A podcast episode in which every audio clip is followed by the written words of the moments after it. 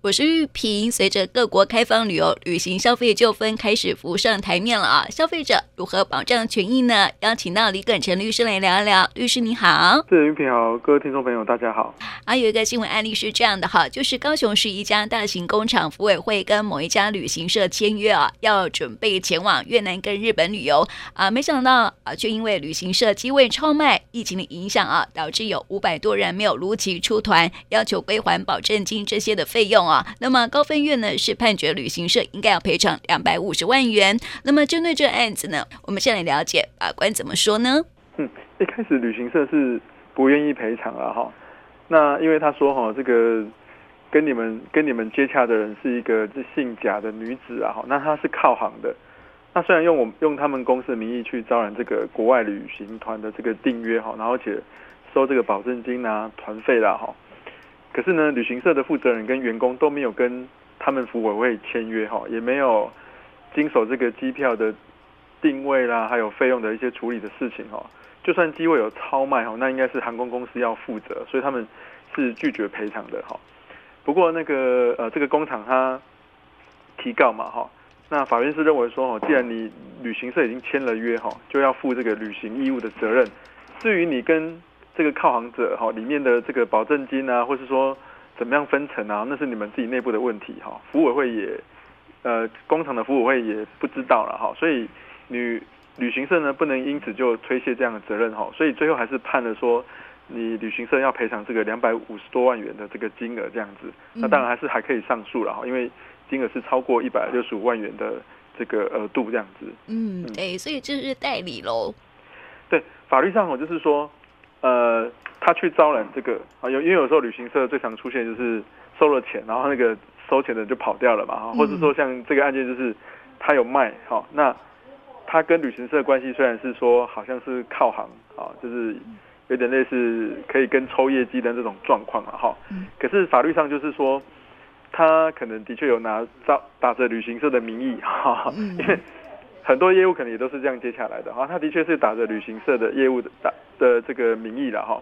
在法律上呢，他如果有拿出说他跟这个旅行社的一些相关的名片啊，好授权那个一些契约书啦哈，在法律上的话，我们会认为说这个可能是一个有权的代理。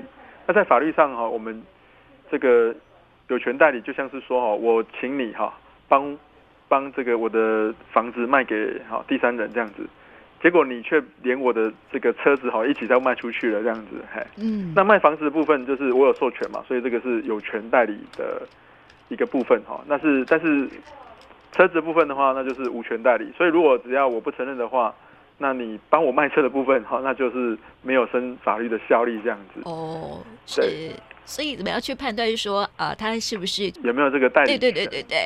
在法律上当然就是会通常就是会如果有名片的话哈，那这些都是一些物证嘛。那法院是考量到说，你签这个约的时候哈，旅行社的章哈是这个人带来签，他有你的章可以签啊。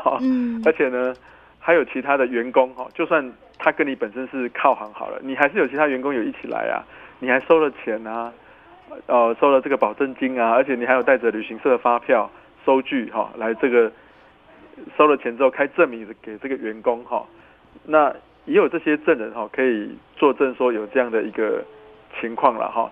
所以呢，从这个不管是接洽啦、收钱啦哈，都是这个所谓的假性员工来哈。虽然旅行社说那个是靠航了哈，所以你都是靠着他来招揽这个业务，然后来收钱，然后签约哈。所以法律上认为说哈，那这个就是有权代理啊，至于你们内部是怎么样，那是你们内部的事情了，这样子。对。不过哈，如果要去玩有这样的争议，真的蛮麻烦的哈。所以消费者如何保障权益呢？当然这个如果一些有相关的这个纠纷的话，我们有一个旅行商业工会哈，那当然可以去了解一下有没有类似就是有这种。出现这个消费纠纷的这个旅行社哈，去了解一下这样子。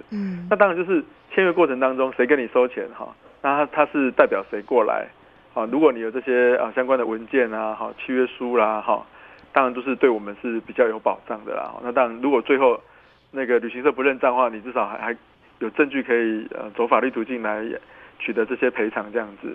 所以消费者在签约的时候呢，一定要特别留意哦，而且要保全证据哦。那么今天呢，就谢谢李耿诚律师。是，谢谢韵萍，谢谢大家。